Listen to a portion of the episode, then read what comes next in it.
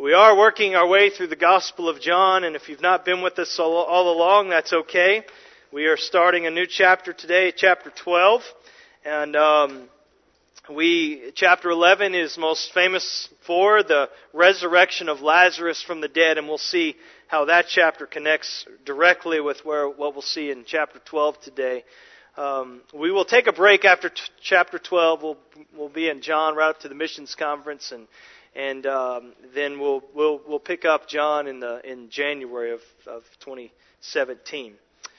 Well, it's on October, uh, excuse me, on September the 8th, 1974. Some of you remember this event, and you'll recognize it. Robert Craig Knievel, aka Evel Knievel, attempted to shoot himself 1,600 feet across the Snake Canyon River, uh, Snake River Canyon, in a steam-powered rocket. Um, the the parachute ended up opening prematurely, and it prevented him from making it all the way across. He ended up kind of falling, landing in the in the bottom of that canyon, and he was okay. But I I say I was say that because if you were watching the news this last week, you you may have seen that now 42 years later there was another stunt man named Eddie Braun who successfully made that jump across that um, across that gap in honor of his boyhood idol, Evel Knievel. Um, the rocket was named Evel Evel Spirit. Play on words. It's not E V I L, but it's Evel Spirit, and it was identical to Knievel's rocket. He launched it from a 10-story tower, reached 400 miles per hour before the parachute deployed, and it came to the earth. And the whole trip lasted only about 20, 30 seconds. So it was very quick. But he had, he had trouble finding sponsors to support this dream of his to, to, uh, I don't know why, but, um, so he ended up spending, this is what, this is uh, getting to the point, he spent one and a half million dollars of his own money for that 30 second thrill ride. one and a half million dollars. Now some might say spending that much money on a stunt like that is extravagant. extravagant. Uh, I've got to throw the definition of the word extravagant on the screen here, and this is just right off out of Webster's dictionary here. Some of the way it's defined, it's, it's spending excessively or wastefully, lacking in moderation, balance, and restraint, unreasonably high in price or cost, lavish, decorative, or showy, or exceeding the limits of reason. It has the idea of just going overboard. It's just do, it's too much. That's what we say when we, we what we mean when we say it's just, just extravagant. There are things in society that I think and you think probably are extravagant. We may have different lists, but I think a lot of them would line up. Million dollar weddings to me seem extravagant. And you hear about them in the news and celebrity weddings. $10,000 a night hotel rooms seem extravagant. I saw the new Trump Hotel in Washington, D.C. is about to open, and something like for the presidential suite, like $14,000 a night or something. That's extravagant to me. Quarter of a million dollar cars seem extravagant to me. Now, so I have my version of my list of things that are extravagant. I'm sure there are things that I own and have purchased and have that, that maybe some of you would say it seems extravagant. And, and we, we all have our unspoken scale of extravagance. But when it, but when it comes to things that please us most, the words extravagant and excessive, they don't come to mind and they don't, they don't fall on our lips. That, that others may use that word to describe our activity or what we've purchased or our belongings, but we don't apply that to ourselves. Why? Because our affection for that object or person or experience or whatever it is, it, it outweighs any cost. We, it doesn't seem extravagant to us. It, it, it's, it's all a matter of perspective. So how we're, how we're looking at this. Seeing it differently. If we see something as incredibly valuable to us, then we will throw off restraint and we'll throw off reason and moderation to have it. Well, in the passage we just read, we see Mary doing something that is extravagant. Extravagant. Judas and the other 11 disciples would certainly say that. They, they see her actions as wasteful. unreasonable. It's just too much. It's over the top. It's excessive. Mary.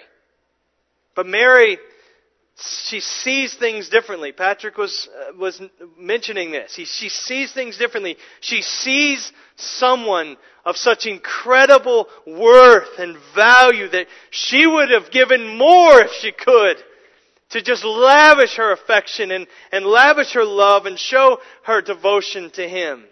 It's not extravagant at all in her minds. This is just normal. What else would she do? And so, so this is, we see this picture of extravagance. And, and what I want us to see though is that the focus of this story, it's not, it's not Mary and what Mary does and what Mary gives up. That's not the focus. Our attention isn't to be drawn to the costliness of the perfume.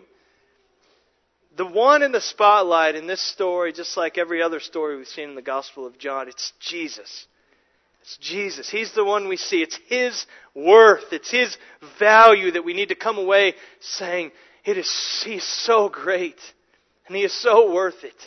That's what we, that's what we want to see. It's not what we give up for Jesus. It's what we gain by having Jesus.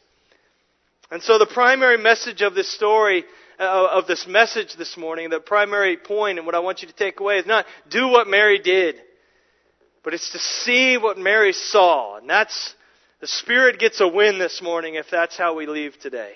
If we see what Mary saw in this story.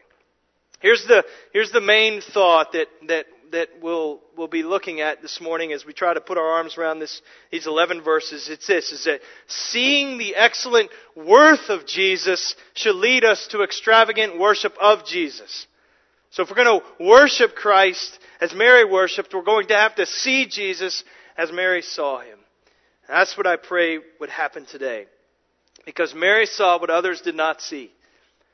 Others saw this routine occasion she saw this rare opportunity.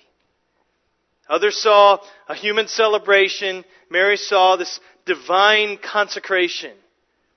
Others saw this unnecessary waste. Mary saw infinite worth. We need to see what Mary saw. Need to do that. So, the, the, the, what we're going to see, kind of the track we're running on this morning, is we're just going to get a portrait of this extravagant worshiper, so that, and, and what we'll see is again what what makes this extravagant worship is the is what is, is how the worshiper sees Christ and what they the worth that they see in Him. So, first thing that we'll say. First, first part of this portrait is that extravagant worshipers run on the fuel of gratitude and love. That's what they burn. That's what, that's what fuels them. Verse 1. Six days before the Passover, Jesus therefore came to Bethany, where Lazarus was, whom Jesus had raised from the dead. So, probably about two weeks have passed since Jesus raised Lazarus from the dead in Bethany. And, and you remember, after that, after that miracle, the religious leaders, the chief priests and the Pharisees, together with the Sadducees, they, they basically, they, they, they put out a warrant for Jesus' arrest. Next time we see him, we're going to arrest him, we're going to kill him. And so, that's happened. So Jesus left town, he left Bethany, went into hiding, not because he was afraid of them, but because it wasn't his time yet. He knew he would die at their hands, but it wasn't it wasn't the right time. And so he leaves. But now he's back in Bethany, right into the town in which he raised Lazarus. He's moving right back into danger, just in the shadow of Jerusalem. And he's there. Why? Because the time is near. It's close. And John gives us this very specific time marker, six days before the Passover. So it's Saturday. The Passover is six days away, Friday, when Jesus will be crucified. This is the Passover. So this is the, this is the eve of what we call Passion Week. And we'll be seeing that unfold uh, starting next week. So verse 2. So they gave a dinner for him there. Martha served, and Lazarus was one of those reclining with him at the table. So give, so the, the, the occasion is a meal. But it's not an ordinary meal. it's not, it's not that. This is a dinner, this text says, given for Jesus. It's given in honor of him. It's a thank you feast for raising Lazarus from the dead. I don't remember, have anybody, any of you been to a thank you feast for raising somebody from the dead? I'm just thinking that might feel a little bit different than uh, um, our potluck dinners or something like that. And so the family isn't just a little bit thankful; they are ridiculously thankful to, that, that, that oh, for Jesus. For four days, Mary and Martha believed that their brother was gone forever. You remember this in John 11. There was this delay. Jesus waited and he waited until Lazarus was in the grave for four days. The brother's gone. Life's changed. Uh, it was, they were so sad. But now, he's reclining at the table with Jesus. Just think about that. I mean, you can't help but smile just reading those words. He was, he was rotting and de- decaying in a grave, and now he's sitting at the table, reclining at the table with Jesus. Exhibit A to the power and the glory of Jesus Christ. And so what's running through their mind? What, what is the mood in the house? It's just crazy to think about this. But, but so verse 3, this is where we get. Therefore, Mary took a pound of expensive ointment made from pure nard and anointed the feet of Jesus and wiped his feet with her hair. This is that extravagant act of devotion. But what I want you to see, first of all, in this first point is the therefore. If the therefore in verse 3 shows that Mary's actions stem from the whole purpose of the dinner. It's this gratitude, it's love for Jesus, it's thankfulness to Him. Everything that's good is because of Christ. That's what fuels extravagant worship. We learn from in chapter 11 about the, the love that Jesus shared with this family. Jesus loved Lazarus. He loved Mary. He loved Martha. They all loved him. That was recorded for us in very explicit detail in John 11. And so Mary, she sees something about Jesus, and this is what causes her to do this. She sees something about Christ. She sees him as the headwaters of every good thing in life.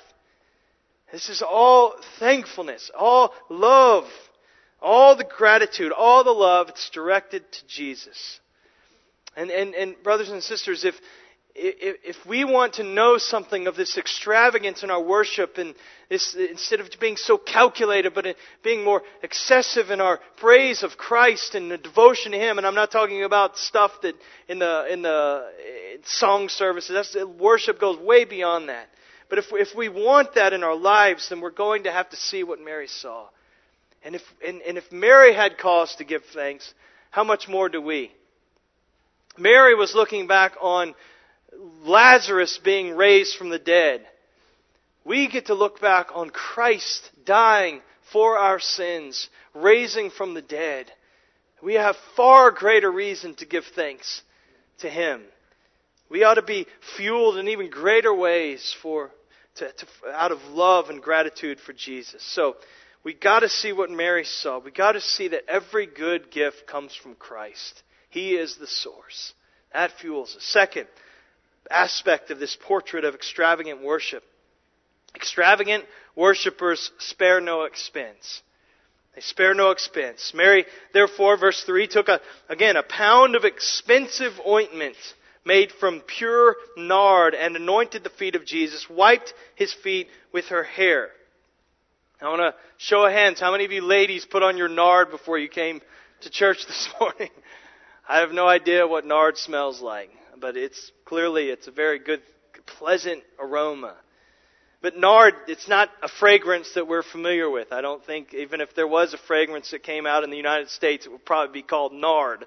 Uh, that sounds too close to lard or something like that. It doesn't conjure up great images. But spikenard was this this plant that was found only in the Himalayas, and so in this far northern parts of India. And so it was very hard to get, very expensive, had to be imported at great cost into Israel. So this is not this is not cheap perfume that Mary picked up on, you know, on her way to to see Jesus, you know, go by the truck stop and get the little fragrance machine or something like that. This is not that. This is expensive, costly perfume. Strong pleasing aroma, and this is a large supply of it. But it, it was used for cosmetics, it was used for preparing the dead for burial, it was used for rituals, anointing priests and kings. So, so this perfume of this kind of perfume at, at this kind of quantity was of incredible value.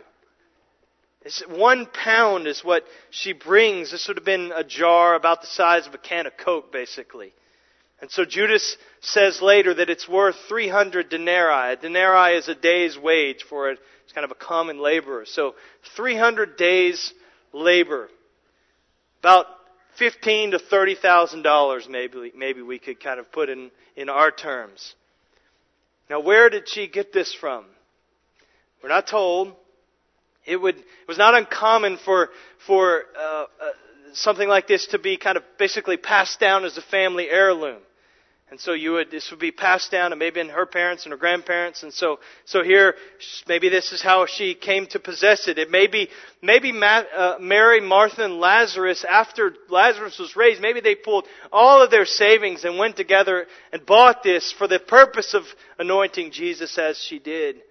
Uh, we don't know. I mean, I, I, I wonder if, if, I do wonder, it doesn't say, but if the whole family is kind of planning this moment. Mary's simply the one who kind of does the act, but if they're all involved in it, they certainly don't object. But either way, this is the point. Mary used it all on Jesus.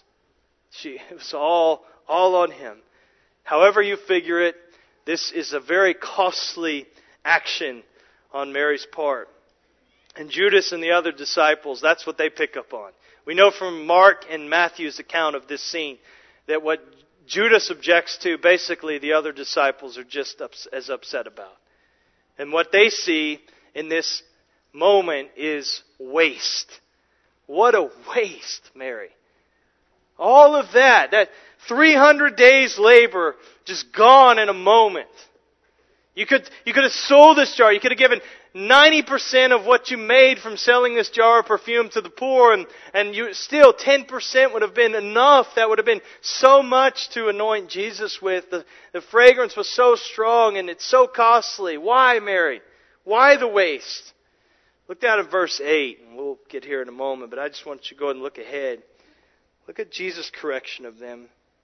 He says, the poor you always have with you, but you do not always have me. He's not saying that they shouldn't help the poor, that we shouldn't help the poor. Jesus was on the front lines of ministry to the poorest of the poor in, in his day. And the church should, should be characterized by that ministry as well. That's not the point. This isn't about poverty. This is a statement about priorities. He's saying, you have God in flesh. You have you have this rare opportunity in front of you, in your presence, the eternal Word of God made flesh, the Son of God in human form. He's right in front of you. I won't be here much longer. The poor will always be among you. There will always be recurring opportunities to alleviate poverty. This is a unique moment. I'm not going to be here much longer. And this is, but this is what I want you to see. The true extravagance in this scene it's not, it's not Mary's contribution. It's not Mary's sacrifice. It's Jesus' supreme worth. We need to see what Mary saw. We need to see and say what we're going to sing in a little bit that Jesus is better. He's better. Better than anything, certainly better than riches. We, we tend to place an inordinate value on money and possessions, don't we? I mean, I know I do. We, the, the, but the, this is the, solution to any misplaced values we have. It's not to, the focus doesn't need to be on making less of them. Oh, well, I need to just think less about money and I need to think less about possessions. It's really not a big deal. It's not important. That's not it. The, the solution is to look to Christ and to see much greater value in Him than we've ever considered.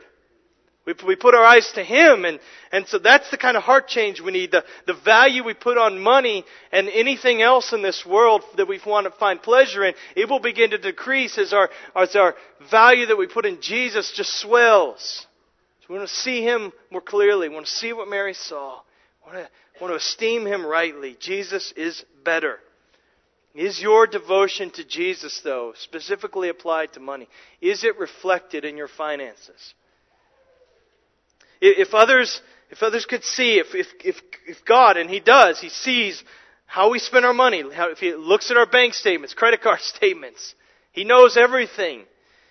Would, would would, could you possibly conclude that, that um, you must love Jesus a whole lot by seeing those things? If you want to know what a life looks like that values money more than Christ, then we see it in this passage, don't we? It's Judas. It's Judas. His heart is the very opposite of Mary's. John tells us that he, he didn't love the poor. That was his that was his reason, that was his justification for trying to stop Mary. But it's not he didn't love the poor. He didn't love Christ. He loved himself. He loved money. Verse six, he said this not because he cared about the poor, but because he was the thief.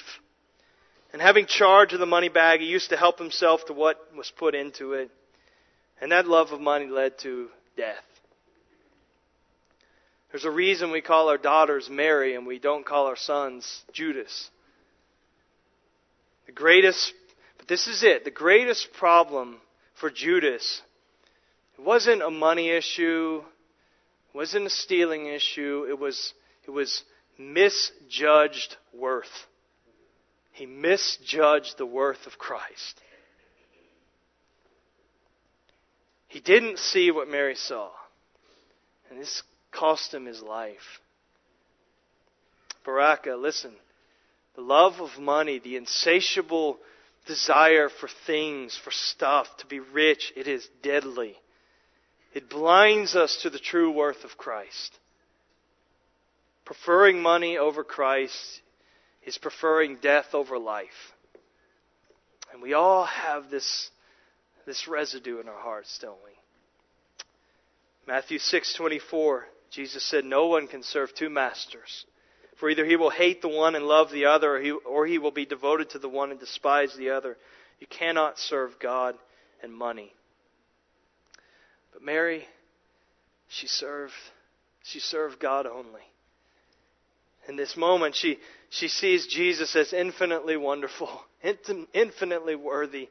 And, and so she reaches for the most lavish thing she can find to express her devotion to Christ. And this is what it is. And she just pours it all out. Let it go. So that's the second. Extravagant worshippers, they, they spare no expense. Thirdly, extravagant worshippers thrive at Jesus' feet. They thrive at his feet. Verse 3.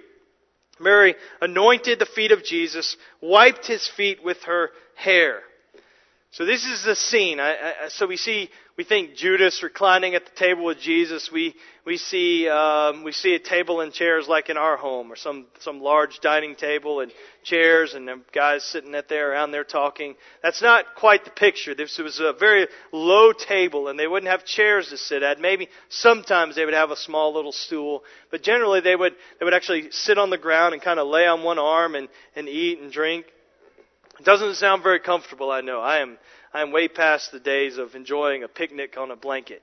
Uh, sitting on Indian style or sitting on the ground, I'm good for about 10 minutes and I'm done.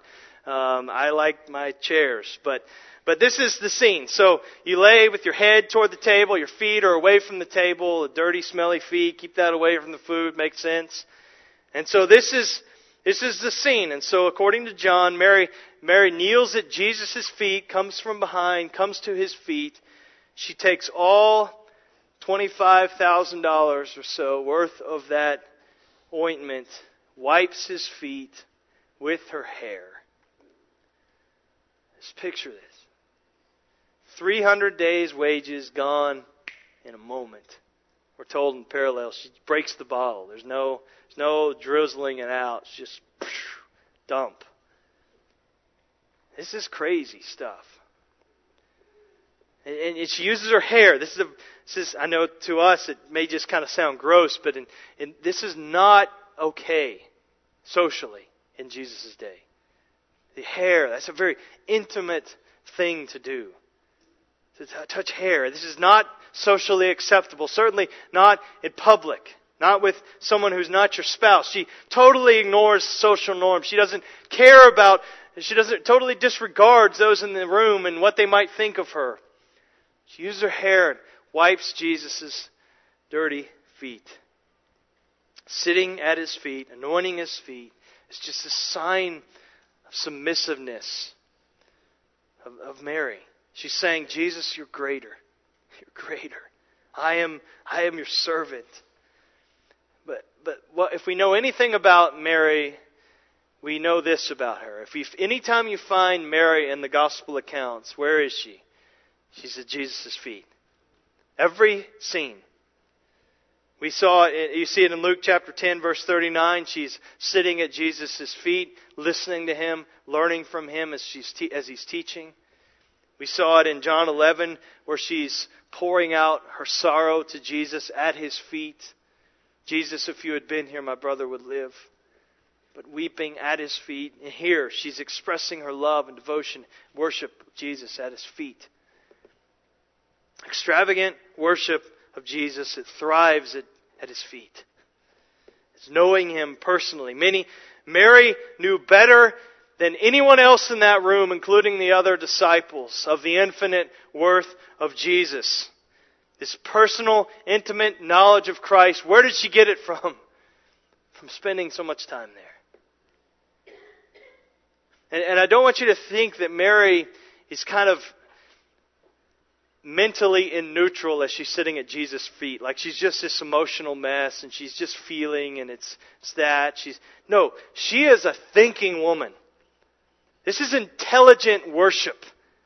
And Jesus lets us know this. In verse 7, this is, a, this is the most difficult verse in this passage to interpret. Verse 7, Jesus says, Leave her alone so that she may keep it, this ointment, for the day of my burial. Now what is, what is he saying? So she's already poured out the costly perfume, so she can't keep it until Jesus is dead and, and he's buried. She can't, you know, recycle this and put it back in the bottle or something like that, gather back up. It doesn't work like that. So that's, that's not it. What this seems to show is that Jesus, Jesus knew what Mary knew. And it's Mary seemed to understand that Jesus was going to die soon. Better than any of the other disciples. The other disciples, they didn't get it. They were in denial. Jesus told them many, many, many times that he would die. But they, they, they, didn't, they didn't understand. They didn't see it. They didn't see it coming. Here she is, though. She has this awareness, and she's anointing Jesus in preparation for his death and burial. She had some sense that he would die, that he would be gone soon. And where did she, where did she get this from? How did she know this? She heard it from Christ. She, she spent so much time, again, sitting at his feet, listening intently to him as Jesus taught the disciples, and she listened and she took it in. She heard, she was aware, she understood better than anybody else. I think there's application to us is do you, if you want to be this kind of, if you want some measure of extravagance in your worship of Christ, not for, not to, not a showy extravagance, but, but a, but a, a, a type of life that, that is better in line with the, with the Lord that you worship, with His value and His worth. If you want that, you got to regularly place yourself at the feet of Jesus, listening to Him, learning from Him, submitting to Him. Seeing yourself as a submissive servant of Christ, not, not seeing Him as one who's there to serve your agenda.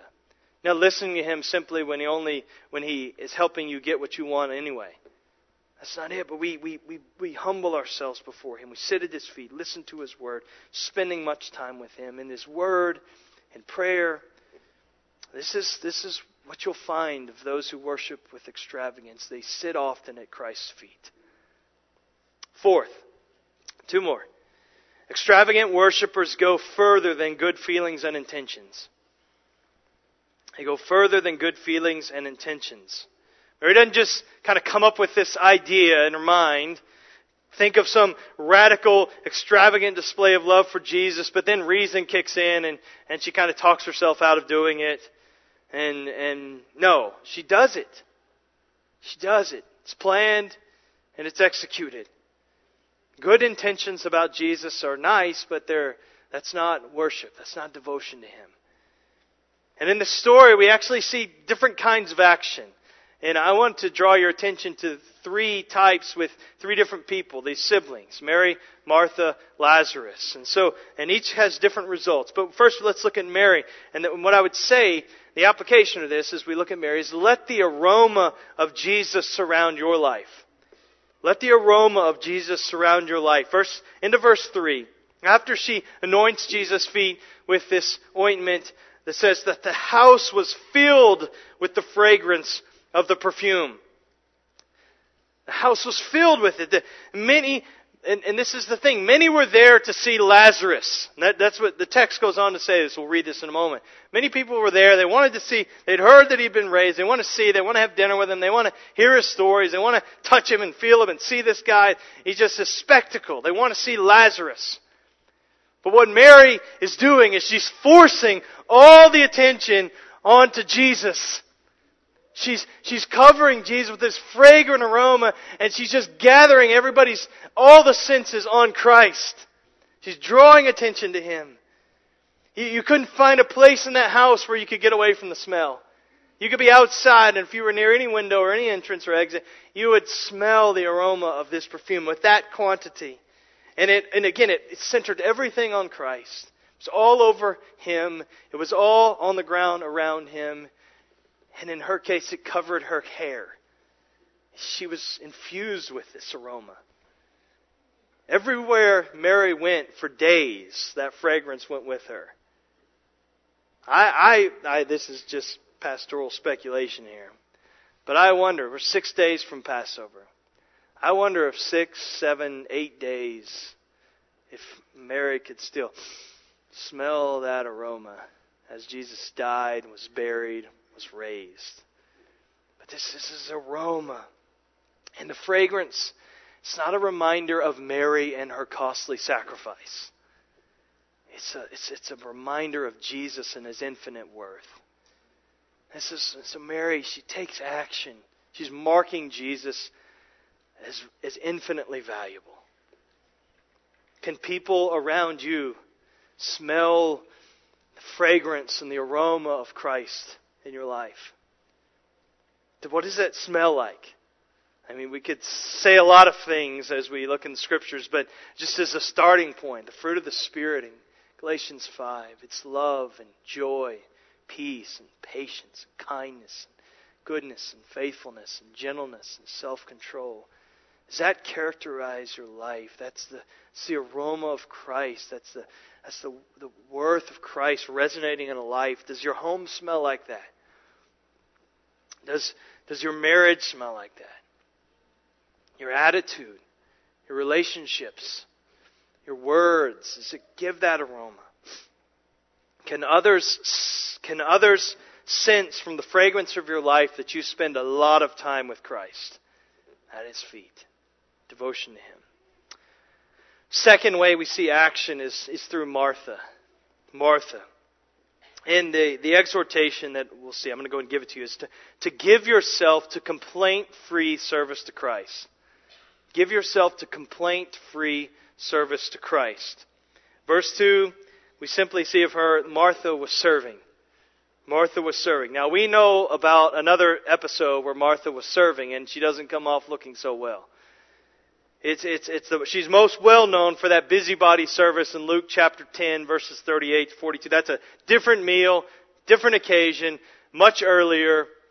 And so she's, she's there. She's frustrated about having to do all the work. Mary's doing nothing to help prepare the meal and serve the meal. She's just sitting at Jesus' feet. And so she complains to Jesus about her sister. Now she's not helping. Well, in Luke, in that account, she's fixing dinner for four people, we're told. This is four people Mary, Martha, Lazarus, Jesus. And she was bothered by all of that work. Well, here, she's fixing dinner for at least 17 people, probably many more. And there's no hint that she's frustrated or sees this as any kind of hassle. There's no comment about her, her seeing this as anything, anything wrong. It seems she learned her lesson. She's now serving out of this selfless devotion to Christ. She's, serving in a, in a right way. I just say, if you love, if you love Jesus, you will serve others uh, for His sake without complaining. Martha's serving as a way now to love, adore, worship Jesus. I think it's because she sees Jesus differently now. That's what changed the service. Same activity, same meal preparation. Things still have to get done. Food still has to be prepared and served, and dishes still have to be washed. But Martha's different now. She has a different perspective on it. It's because of how she sees Christ and how she esteems his worth. Serving, serving in the church, serving in your home, being hospitable, serving your family, it will not seem burdensome if you see Christ rightly. So if it is burdensome, if you find yourself given off to, to complaint, or you find yourself just pulling back because it's just it's just wearing you out, it's just a just an opportunity for a little self-examination. How are you seeing Christ rightly? I'm not saying you get run over and all of that, but just see Him rightly. Third, third way we see action is in Lazarus, and this is kind of a strange to call this action because what do we find him doing? Reclining at a table. But we'll see. His life itself is it says something. Lazarus, we see witness for Christ wherever you are. That's the exhortation. That's the encouragement. Witness for Christ wherever you are. There are no, there's not a single recorded word of Lazarus in the Gospels. I mean, he features so prominently here in John, but he doesn't say anything. In this, in this text, we're, we're simply told, again, he's sitting and reclining at the table with Jesus and other, other people. But his, his daily walk, just the fact that he's alive, in, in, in a very real and physical way, it's just, it's just, it's enough to convince people that Jesus is the Son of God.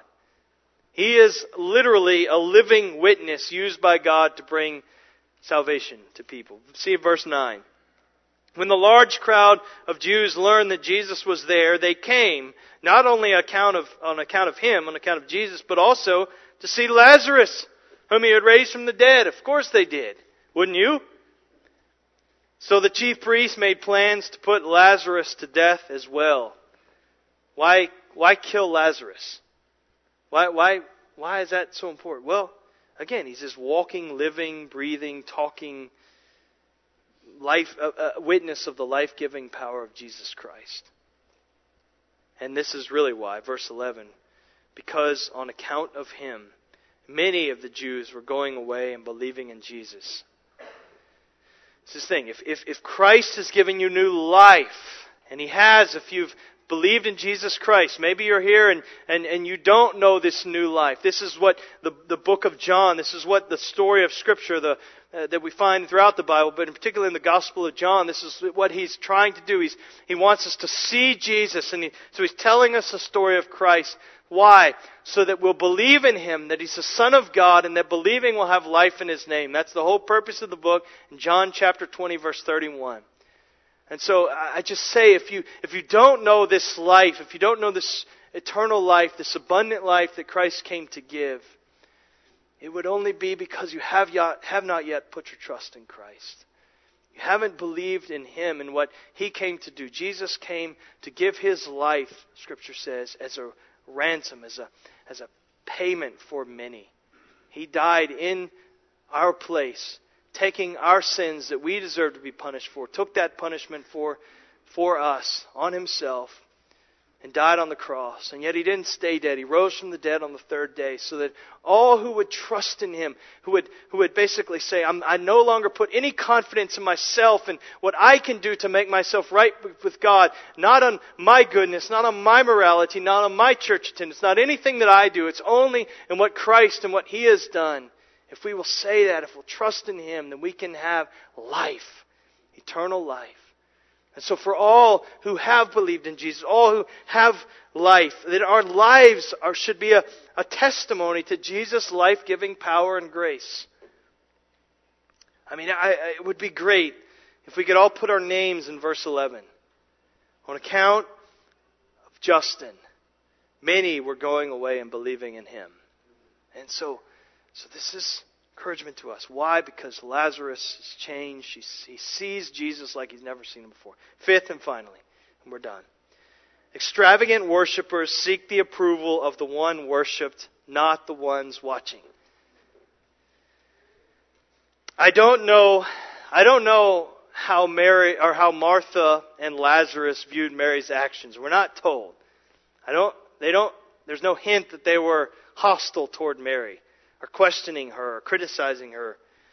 We know what Judas thought in John's account. He didn't like it at all. He thought this was irresponsible of Mary to waste all of this on Jesus. Verse 4. Again, we've alluded to this already, but Judas Iscariot, one of the disciples, he the one who was about to betray him, said, Why? Why? Why was this not sold for 300 denarii given to the poor? Now, before we jump on Judas's case, Matthew tells us that the disciples were basically of the same mind as Judas. They weren't wanting to steal. They weren't. That's not the point. But they they saw Mary's actions as irresponsible and excessive. Matthew 26 verse 8 says that after Mary did this, the disciples were indignant. Indignant. They were hot when they saw this. And they said, Why this waste? Why this waste? So what did, what does Mary do? What does this simple woman do? Does she cower under the shadow of these spiritual giants, the apostles of Jesus Christ? Does she apologize for being unreasonable and excessive, lacking moderation? No. She's not concerned what they think. Honestly. She only cares about Jesus and how he's honored. That's her only thought. I just, if you give yourself to Christ and devotion to Him and worship in Him and service to Him and love to Him, you will be questioned and you will be criticized. And some of the loudest criticism will come from other people who know and love and believe in Jesus. People even in the church. There's an uh, just to, to illustrate this, what this might look like. John Paton was a Scottish missionary in the 19th century, and he he made plans to move to uh, the South Sea Islands to work among the peoples there, and this was an indigenous people, and they were cannibals. So he just got married. Here he is taking his new wife to this island full of cannibals to tell them about Christ. There were people in his church that objected and said, This is not good, this is not wise, and we probably would have been among those. But there was this particular one particular man in his church, an older man in his church, that would say over and over to him, he'd say, "You'll be eaten by cannibals. You'll be eaten by cannibals." So what a waste. Finally, Paton grew just exasperated by this, and his reply was this: "My dear sir." You're getting up in years. I don't I don't endorse this kind of uh, explanation reply, but my dear sir, you're getting up in years, and soon will be laid in the grave and be eaten by worms. if I can but live and die honoring the Lord Jesus, it doesn't matter to me whether I'm eaten by cannibals or eaten by worms. And on resurrection day, my body will arise as fair as yours. That's, that's just no, it's not the, the attention isn't on the voices of men, it's on it's on the worth of Christ. That's where our attention needs to be. Brothers and sisters, don't don't let people tell you you need to moderate your love for Jesus. Let your affections and be, be extravagant for him. So does this portrait resemble your life? Is this is this a picture of, of you? Again, the important thing is not Mary's form. I don't want us to, so I don't want you to run to Amazon and or uh, order some nard or something like that, and let's all bring it in next week. It's probably like five bucks on Amazon or some knockoff from TBN or something. I don't know, but uh, you can probably find something. But don't, or the equivalent. Don't go throw thirty thousand dollars on perfume this week. That's not the point. It's not the form. It's not externals. It's not appearances. It's not rituals. It's not. It's not posture. That's not that's not it. The important thing is not what Mary did, the important thing is what Mary saw and how that affected how she lived. Seeing the worth of Jesus is what fuels our worship of Jesus. That's what we need. I, I want there to be extravagance. I want there to be an extravagance about my devotion to Christ. And I know that it's lacking. I, I, I know how calculated I tend to be. And I don't, I, this is not, this is not, again, this is not a suspension of mental faculties and lacking of, of common sense and wisdom. That's not my point. We're not pitting the mind against the, this is not emotions. This is about full orbed mind, body, emotions, will, words, everything engaged in devotion to Christ. I don't want to be so calculated. I don't want to be so moderated all the time. I, and I want that to grow not from trying to put on a form. I want that to grow because I see Christ more clearly. I see His worth as greater as it really is.